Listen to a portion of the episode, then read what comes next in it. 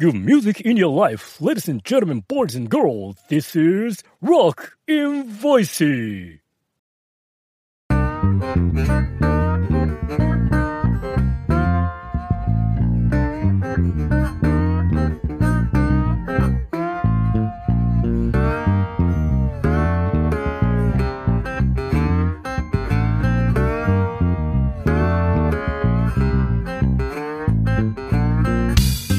はい、こんにちは。声だけで音楽の魅力を伝えちゃう音楽番組、ロッキンボイシーです。店長のオリエティです。えーアルバイトのタクです。常連客のバミューダです。あいいですね。このリズムもなかなかこういい感じになってまいりやっました。と慣れてきた。やっと慣れてきたね。タクちゃん特に。いい感じ、いい感じ。そう、リズムがつかめてきましたよ。さて、この番組は新生活様式のため、なかなか以前のライブ活動や音楽活動が難しい音楽業界を私たちが盛り上げるべく、私たちがね、CD ショップをオープンしました。でなかなかね、盛り上がりを見せてるんですけども、その、あえー CD ショップでですね、毎回あの、アーティストを、えー取り上げます。で、そのアーティストの曲や魅力を、えー語って、えーこう皆さんに楽しんでもらおうっていう新感覚の音楽バラエティ番組となっております。えー毎回言っておりますが、音楽は流れません。流さないです。ちょっと大人の事情で流れません。が、声だけで今日も魅力をお伝えしていきたいと思います。時々あの、オリエッティ店長が歌ってくれるっていう噂を聞いたんですけど。ちょっとね、あの、ねそう、初回にね、ちょっと歌ってしまったんですよね、こう、思わず。思わずちょっと口ずさんで、もう、あの、クレームが来ました、やっぱり。そう、コメント、そうそう、コメント、台本にはフル尺で歌うって書いてある。書いてますね。書いてない、書いてない、書いてない、書いてない。もう10分絶対、10分絶対ね、足りないから、本当にこんなことしてたら。そう、そうこうしてたら、今日あれ、もう2曲も歌わない歌わないもう今日あれだからもう今日ねあなたの番ですから。そうバミューダさん。バミューダさん。そうのねお気に入りの。はい。ちょっとこう CD を今日ね持ってきてもらえたということでね私もねたくさん楽しみにしてたんですけど、早あれ ?CD ショップでしたっけ、ここ。えうんそうです。CD ショップ？あ、CD 売ってんだ、まだ。CD 売ってるよ。積んでるよ。サブスピック時代に、今言えてなかったけど。サブスク時代ですいや、けど。いや、本当ね、いや、本当日本ぐらいらしいんですよ、今、CD 売ってるのって。海外売ってないですね。うん。売ってたよね。あのね、タワーレコードがもう96年とか97年の中にもうもう潰れててアメリカは。あ潰れるって言っちゃって大丈夫ですか？ああ大丈夫。です。大丈夫。まあ、日本はね、まだ残ってますけど、反対にそのアメリカの人が観光できて、タワーレコードまだ残ってるよとかって言って、写真撮ってきて帰るぐらいなんですよね。そんだけ違うんですね。ちょっとすごい、そんだけ違そううんですよ。ちょっとね、あの補足しますけど、バミューダさんはね、あのお仕事関係で結構世界いろんな国に行ってるので、まあいろんな国のタワーレコードを見てるってことですよね。じゃあ、こんなタワーレコードの社員さんじゃないんだから。そうか。ごめんごめん。あ、いごめんちょっと。ね、本当うんに CD っていうのは素晴らしい文化だと思うので、ぜひちょっとね、残したいと思うので、うんもうね、あの、俺店長、ちょっとねぜひ頑張ってもらいたいと思いまして、うんちょっと売り上げが上がるために、ためにね、今日はちょっといい音楽、音源を持ってきました。え、それがねこちらです。ちょっあれでか ?CD いちゃうかと、やばいやばい。ちょえ、待って、バミューダさん、私今日 CD って言いましたよね。え、今ですね、ちょっと皆さん見えてないんですけどね、私の、えっ、と、見えてるこう CD はね、バーミューダさんの顔より2倍ぐらいの大きさの CD が今出てるんですけど、これはもしかしてレコードというものじゃないですか？レコードです。LP ってやつですね。アナログレコードです。マジで ?LP とか持ってるのすごい。いや、このね、本当お店の売り上げを上げようと思って、うん今日はちょっともう、なんですよね、もうオールタイムベスト的なね、こう、レジェンドを今日紹介したいなと思うんですよ。おレジェンド。はい。それがこの人、ボブ・マーリーさんです。あれ？へタクちゃん知ってますか？ボブ・マーリー。よ。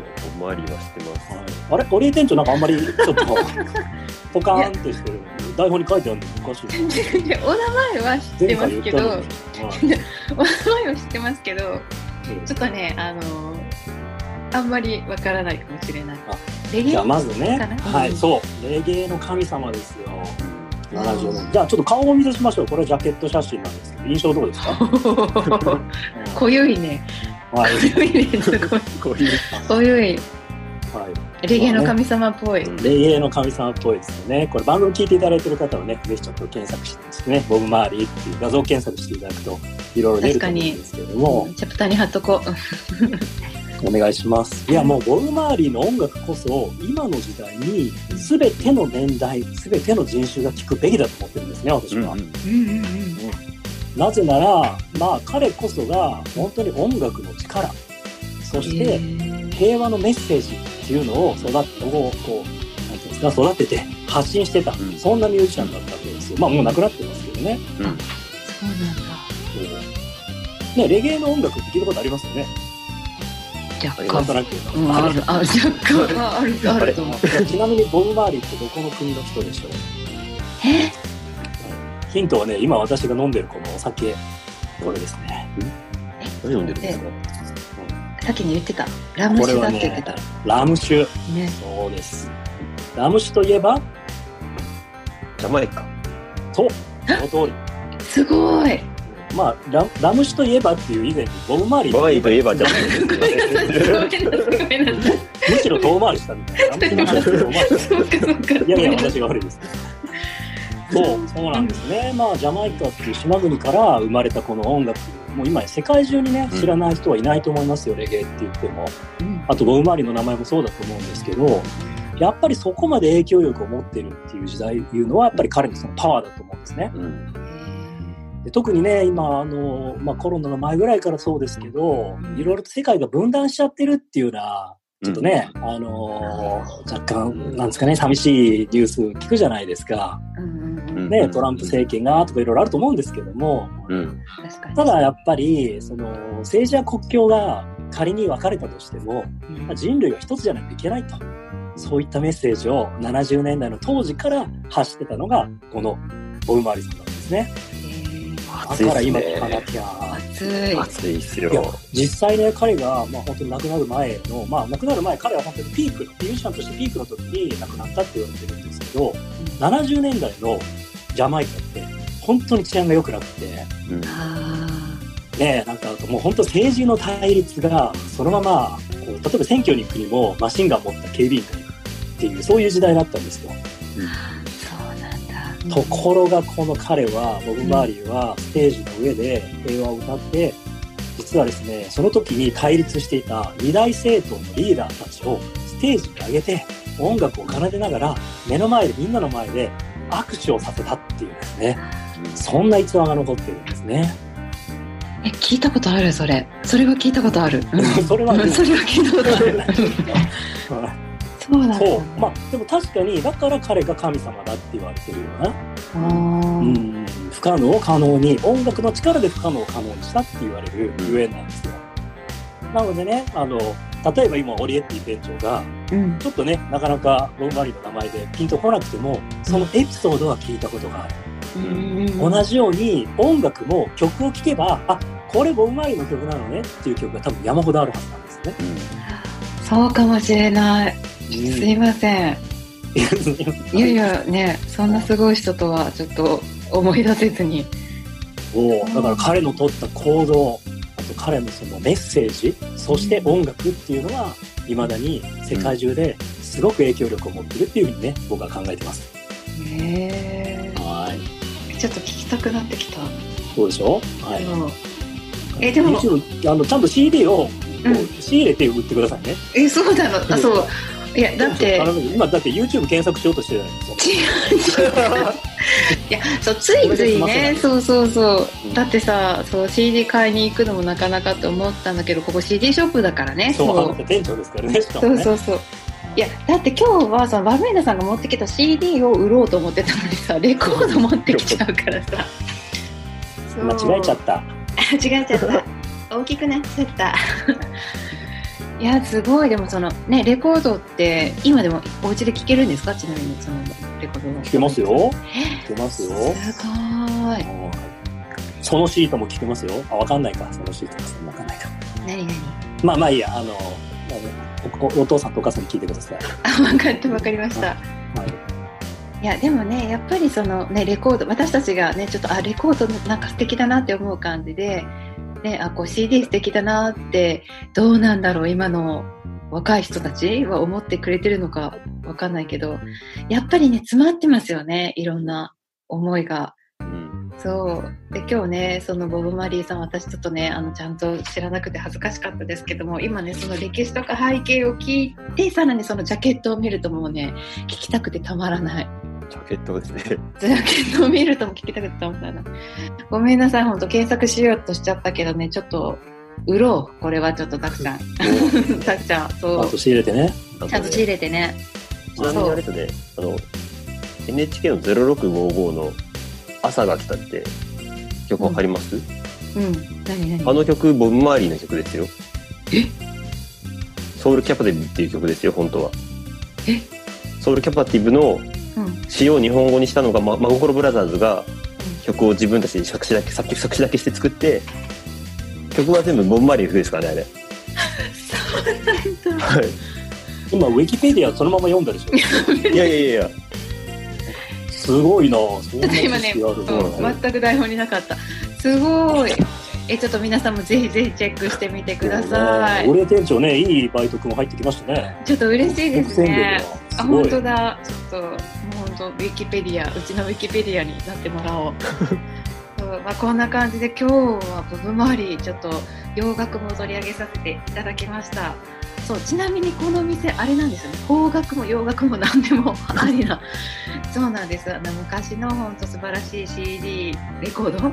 はいあの素晴らしい皆さんにこうぜひこうおすすめしたいこうアーティストを取り上げていきますので、えーコメント欄等にぜひぜひあの皆さんのおすすめのアーティストをお待ちしております。ということでじゃあそろそろお店を開けようかバイト君開けましょう。はーい